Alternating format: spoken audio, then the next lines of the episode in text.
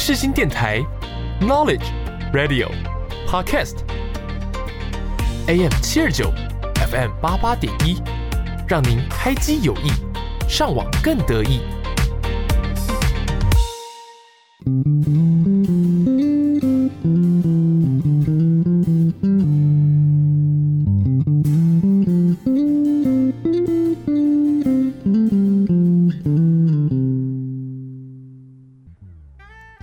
多久没有拥有自己的时间了呢？你有多久没有好好看一部电影了呢？从电影看世界，从电影看人生，一对好朋友，两杯好啤酒，又和你黏在一起看电影。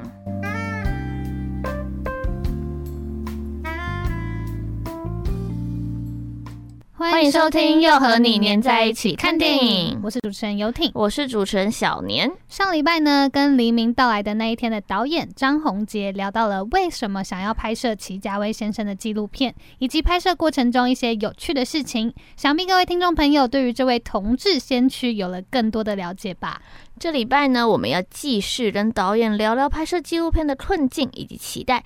节目开始之前，先为大家点播一首蔡依林的《不一样又怎样》。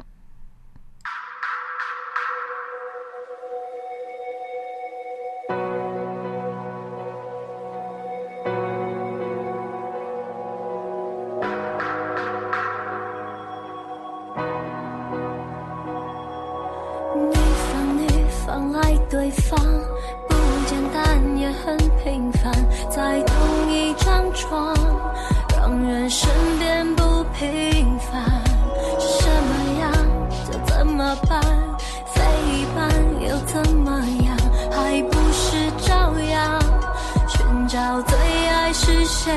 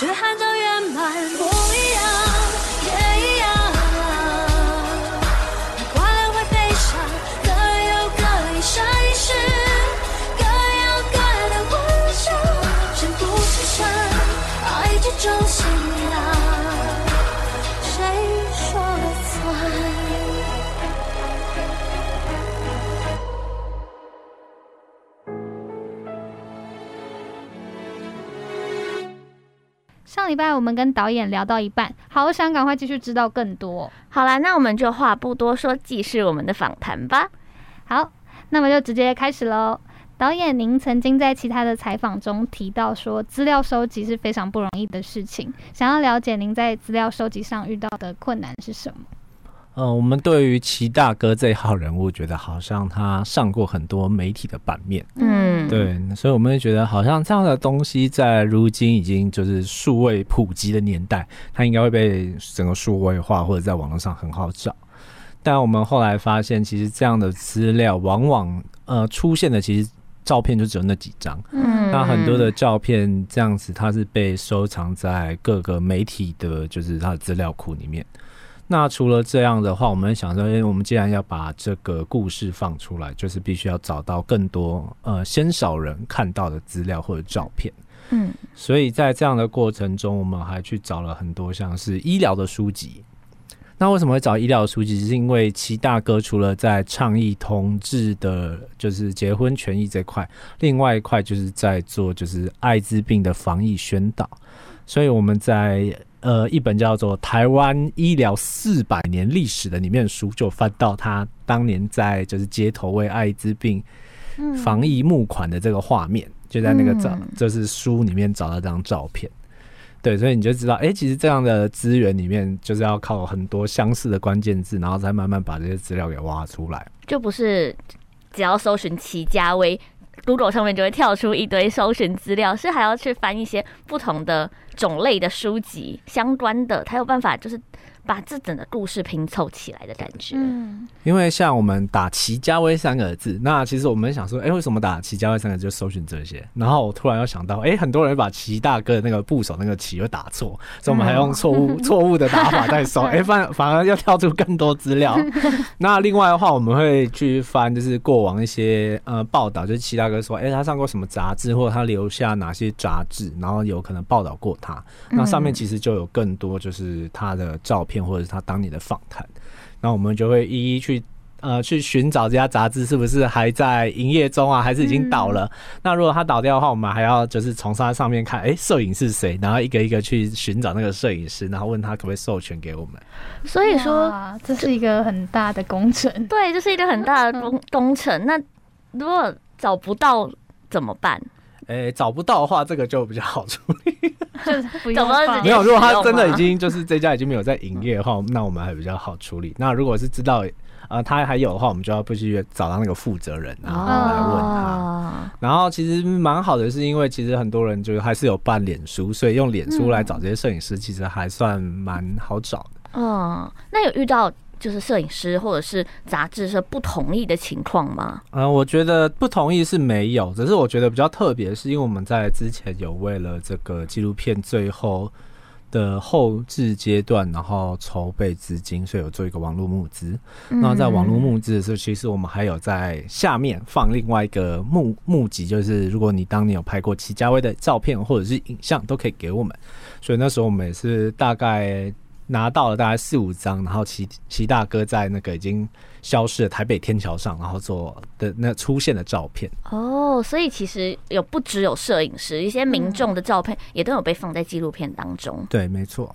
那还好，就是当时齐家威就已经超级红，所以非常多人就已经认识他。其实，在这个圈子的人，应该对齐家威应该是都非常认识的。嗯。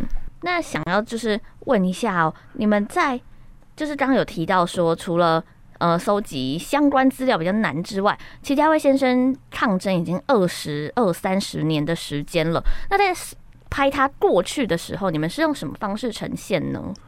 呃，在过去，其实我们刚才前面有讲过，齐大哥有时候讲话的故事比较夸张一点。嗯，那这个夸张，我们有时候觉得放在纪录片的时候，这个夸张可能可以。展现他某一种性格，嗯，对。但是我们为了这一次在六十分钟的这样子一个故事里面，我们希望可以让大家对于某些想象可能比较收敛一点，不要再那么夸张。所以，我们对于齐大哥的访谈，有一些他描述的东西，我们反而去寻找了可以把事情还原的，就是第三者。哦，所以我们在里面可能还放放了一些当年跟他合作一起来做，就是诶艾滋。呃，艾滋病宣导的那些其他的，算是当时的战友们，把它加入其中，来对当时的一个年代来做一个描绘。然后我们也找到了很多像当年做一些艾滋病宣传的文宣，然后我们也会看到那时候政府在宣传艾滋病这件事情，就会跟同志挂挂上一个等号，所以我们会看到，哎、欸，上面就是两个男男的符号，然后又加上可能骷髅头这样子的海报，在当年其实就是非常的一个倡议，然后那个就也暗示就是男同志跟艾滋病的关系这样。嗯嗯，那就是刚刚有提到说要找一个第三人来。描述一下当时的故事。那如果当时第三人的描述跟齐家威先生有冲突呢？你们是怎么处理？还是没有遇到这个状况？呃，我觉得齐大哥的描述，我们刚才也讲，虽然浮夸，但其实就是不会脱，其实不会脱离现实太多。嗯，那这，所以我们后来在找到其他的访谈者，在这个上面做一个 match 的时候，其实是都算蛮吻合的。嗯，那甚至有些细节。是齐大哥提供的，就是因为齐大哥他其实是建中毕业的，所以他他脑袋其实非常好。对，然后我们有时候他就会提供那个年月日这样的日期给我们，甚至到年月日哎。对，所以我们也觉得非常可怕。但是对我们来说，哦，整理这样的历史的时候，有时候就可以直接把他请出来说，哎，这是哪哪一天这样？啊，非常大的帮助。对。那么，想要问导演，就是在拍这部纪录片的时候，有没有想要传达给大众什么理念？嗯嗯，我觉得这个故事来说的话，可能人家说，哎、欸，这个好像是我们只是要倡议就是同志这件事情，但其实整个看完，我们应该是讲说，其实应该是对于一个人权平等的争取的执着。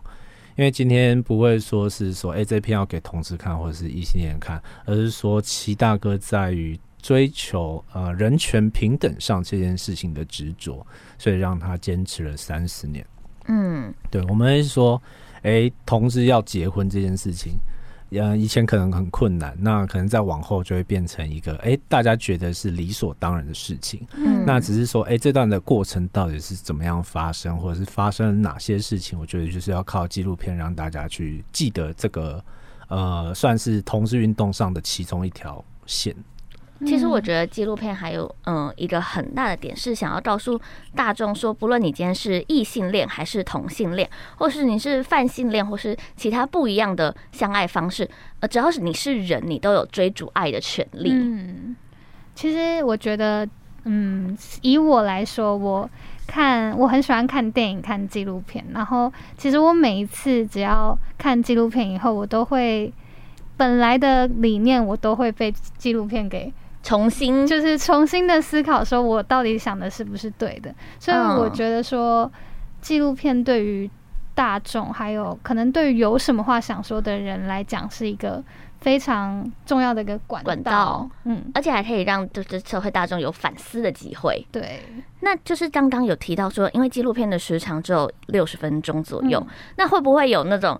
我很想要放进去的片段，但是碍于时长，然后没有放进去呢？有没有漏网之鱼？对，这个当然是非常多啊，毕竟拍了三年。嗯，那这三年其实我们拍的是大概有一百多天，那所以这素材非常的多。哦嗯、那只是说，因为纪录片它必须在取舍我们在每一个版本要呈现的一个面相，嗯，所以当然是 还是有很多东西不能放进去，就是还是有一些，就是纪录片里面的。影像已经是精华中的精华了，但是还有一些精华就是被、呃、没有机会放进去。我觉得他的记呃，就是对，其实蛮多纪录片都有这样的素材，可以就是可能被尘封在导演的 素材里面。嗯、对，那只是这那只是说，哎、欸，这当然在呈现故事的版本的不同，说这些东西到底可不可以再被拿出来的话，就是某一些可能性。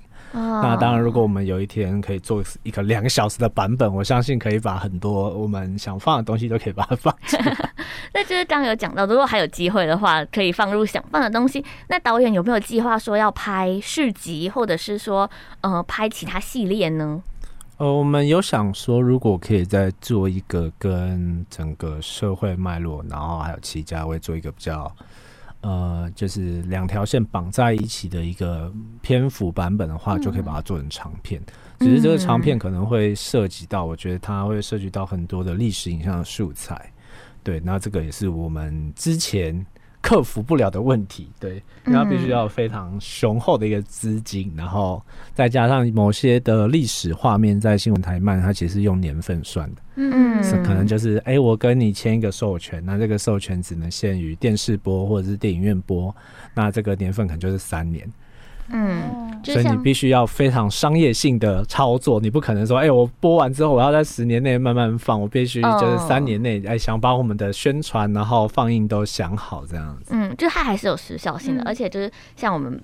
很多我们不知道的一些背后的小故事，哎，就是像我们就不知道这只能三年呢。对啊，虽然我们是读新闻系，但是我们 也知道说新闻台有一些东西，呃，取得可能比较稍微的困难，但是我们也没想到就是还有就是时效性的问题。嗯，那么我们身为传院的学生都知道，其实嗯、呃，拍片这种。职业呢，真的是非常不容易存活，辛苦又没有太多的钱。对，那想知道关于纪录片导演要怎么的怎么样生存下去呢？呃，如果以纪录片导演要生存下去，如果我们比较传统的就觉得，哎、欸，导演就是应该可以跑去接个商案啊、广告或者是公部门的标案。然后呃赚了一点钱之后，然后再养自己的纪录片，或者是去申请一些补助来，就是拍你的纪录片。那这可能是我们大家比较常想到的。所以呢，对于就是呃卖片子、纪录片上映啊，或者是纪录片把呃版权卖掉这件事情，好像它的回收大家就没有做一个想象。嗯，那只是因为这一次我们是跟包子囊电影院做合作。那在包子囊电影院，他们其实就是负责在推广我们的纪录片。那他们的推广主要是包括就是呃 DVD 的公播跟家用版的贩售，然后另外一个是像我们现在很多学校会做呃辅导师做一些电影的放映的邀约这样子的一个活动，嗯，然后就可以这样子是足够生存的吗？呃，这样子的话，我觉得它是建立一个回收管道的一个机制，因为对于我们今天如果我跟你说，哎、欸，我好想看一部纪录片，那其。嗯大家会觉得，哎、欸，是不是我们今天随便呃上什么平台就可以看到？但纪录片跟电影的不一样，就是它的商业操作性没有那么强，也没有那么完善。嗯，所以如果我们在可能过去五六年之前，我们说，哎、欸，我今天好想看叉叉叉纪录片，那可是一般来说要看这部纪录片，只有两个可能，一个是影展来做就是纪录片的放映，另外一个就是你有办法联络到你的导演，然后邀请他。嗯，对，所以我们会说，哎、欸，过去要看纪录片的方法就是这么的，呃，算是艰难。但是当今天有一个平台成立之后，它可以让你搜索到很多的纪录片，或者是你知道要看纪录片的时候要去哪个地方找的时候，其实对很多的纪录片导演就有一个新的曝光的方式。嗯，那我就好奇，是导演原本就是包子囊电影院的一员吗？还是说你是呃基于什么样的原因，所以后来跟包子囊电影院合作？哎、欸，我们是他们的合作导演，就是他们自己也是有在做纪录片的拍摄，也有出品他们自己的作品。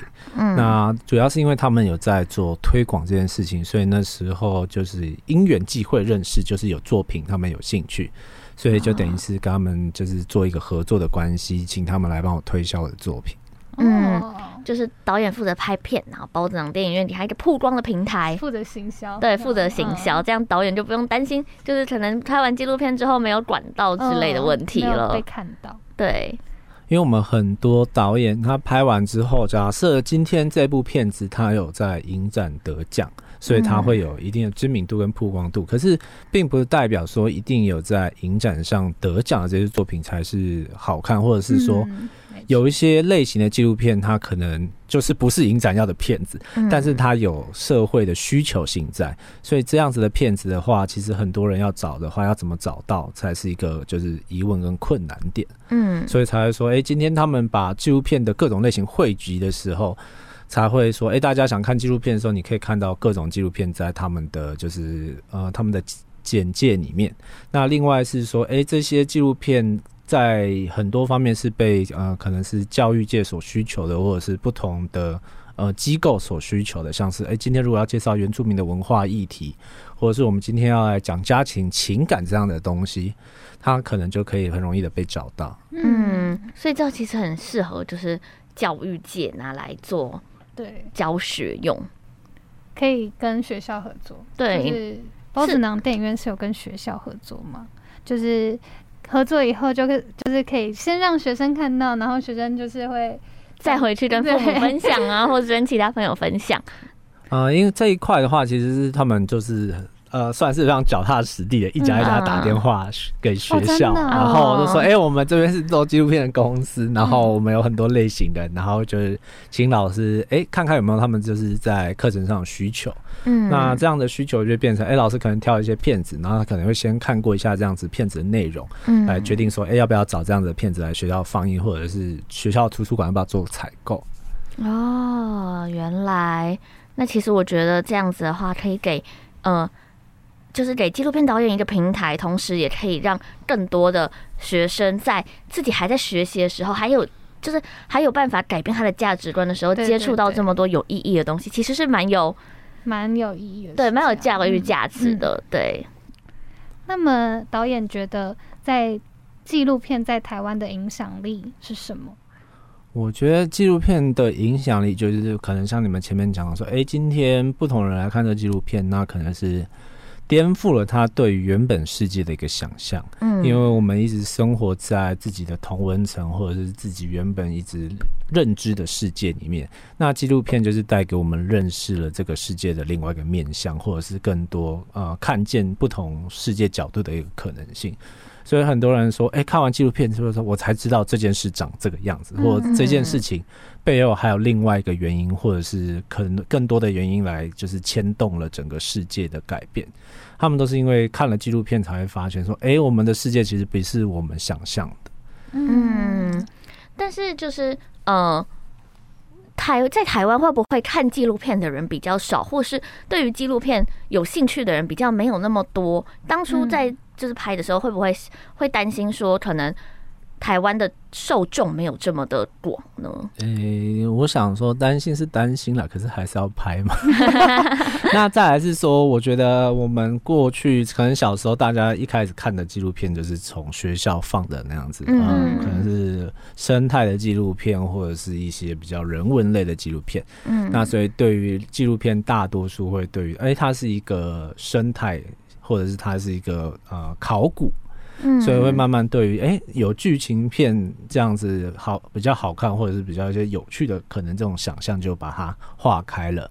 那其实我们再看一下台湾近几年上映的这些纪录片，你就会发现它的其实情节或者是剧情都不会输，就是剧情片，那它也是非常好看的。那只是说哎、欸，到底有没有办法让更多的人接触纪录片？我觉得又是另外一件事情。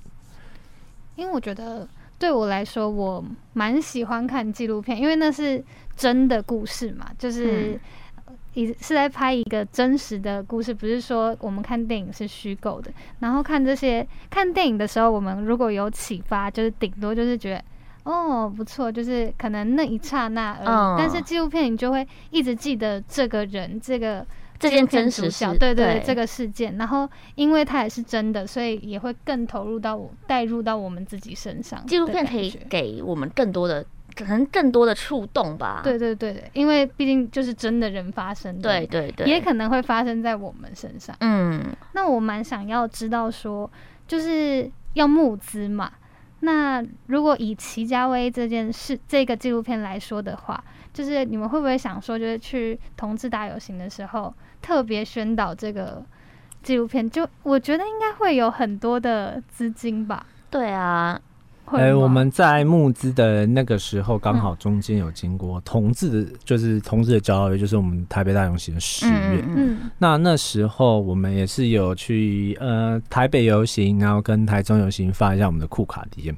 但其实我们最后再看整个募资呃捐款的比例来说，其实最大的资金来源是大概三十到六十岁这个年龄层。嗯，那可能大家觉得，哎、欸，为什么就是这个年龄层来捐款是最多？可是如果我们反推，如果戚家威在三十年前开始做这件事，那这些人在三十年前的时候，其实都是社会上的青年。嗯，那在他年轻的时候，他。在那个封闭的时代，就是见证齐家威在那个封闭的时代，一个人在做这些倡议跟抗争。那这个可能只是一幕或者是耳闻，但这件事情，呃，可能他有记得。然后到如今三十年之后，这件事情被他实现了。那对于来很多人来说，可能是一个不可思议，或者是对他来说是一个非常压抑跟感动的事情。嗯嗯，那么就是所以说同志大游行的时候。有特别多的人捐款吗？哎、欸，因为我们这，因为我们不是 捐款，不是那个时候开始，我们那时候是在宣传期，哦、所以我们也不确定说，哎、欸，是不是同志大游行的那些人来捐款的比例比较高？嗯，呃、那就是今年同志大游行是办在十月二十九号，那当呃那一天你们会去特别的再次宣传吗？诶、欸，我们再来今年会有开始，呃，年下半年会有放映的计划，嗯，然后这一块就是由包子囊电影院来负责。那在这一块的话，我们到时候从九月我们会有呃适应的活动，然后在十月之后会有一些放映。嗯、那我们就是请大家如果有兴趣的话，都可以关注这一块。哦，那关注的话是只要搜寻在嗯脸书啊，或者是。呃，IG 上面搜寻“黎明到来的那一天”，还是搜寻包子囊电影院，都会有消息吗？我们这边消息第一手会发布在那个包子囊电影院的脸书跟 IG，、嗯、然后再来就是我们的原本黎明到来的粉装跟 IG 就会再转贴，所以其实都可以找得到。哦、了解，那就是我觉得听众朋友呢，听完这两集的故，嗯、呃，导演分享心路历程以及一些有关于同志的。一些纪录片，对，还有纪录片。呃，听众朋友，如果对于这部《黎明到来的那一天》有兴趣的话呢，大家都可以关注包子囊电影院以及《黎明到来的那一天》的脸书以及 IG 粉丝团，就可以得到第一手更多的消息。也可以就是有机会去电影院看看这部纪录片，记录了台湾这三十年来在争取同志权益的时候遇到了哪些故事。嗯，而且这是一个。嗯，争取同志权益的先驱的故事，我觉得是嗯特别不一样的。嗯，我也觉得特别不一样。对于在不管是不是同志圈的人们来说，我觉得这是一个嗯大开眼界的机会嘛。嗯，就是可以有更多的不一样的知识可以吸收。嗯，还有不同的观点。对，还有不同的观点。那很谢谢今天导演可以来现场跟我们分享有关于。呃，齐家威先生的人生故事以及同志遇到的困境。那、呃、谢谢，嗯、呃，谢谢包子囊电影院也来跟我们合作，对，也来跟我们合作。嗯、那今天很谢谢导演来，就是参加我们的广播节目，谢谢导演，谢谢，谢谢。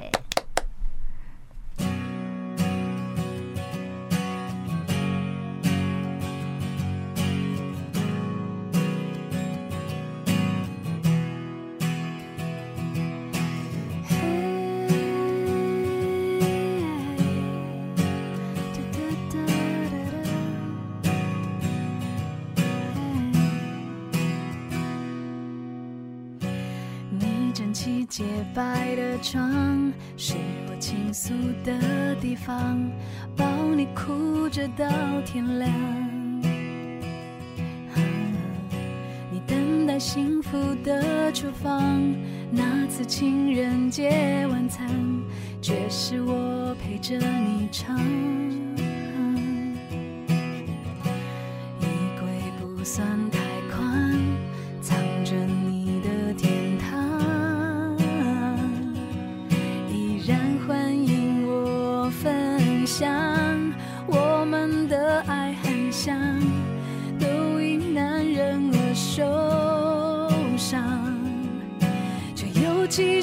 续碰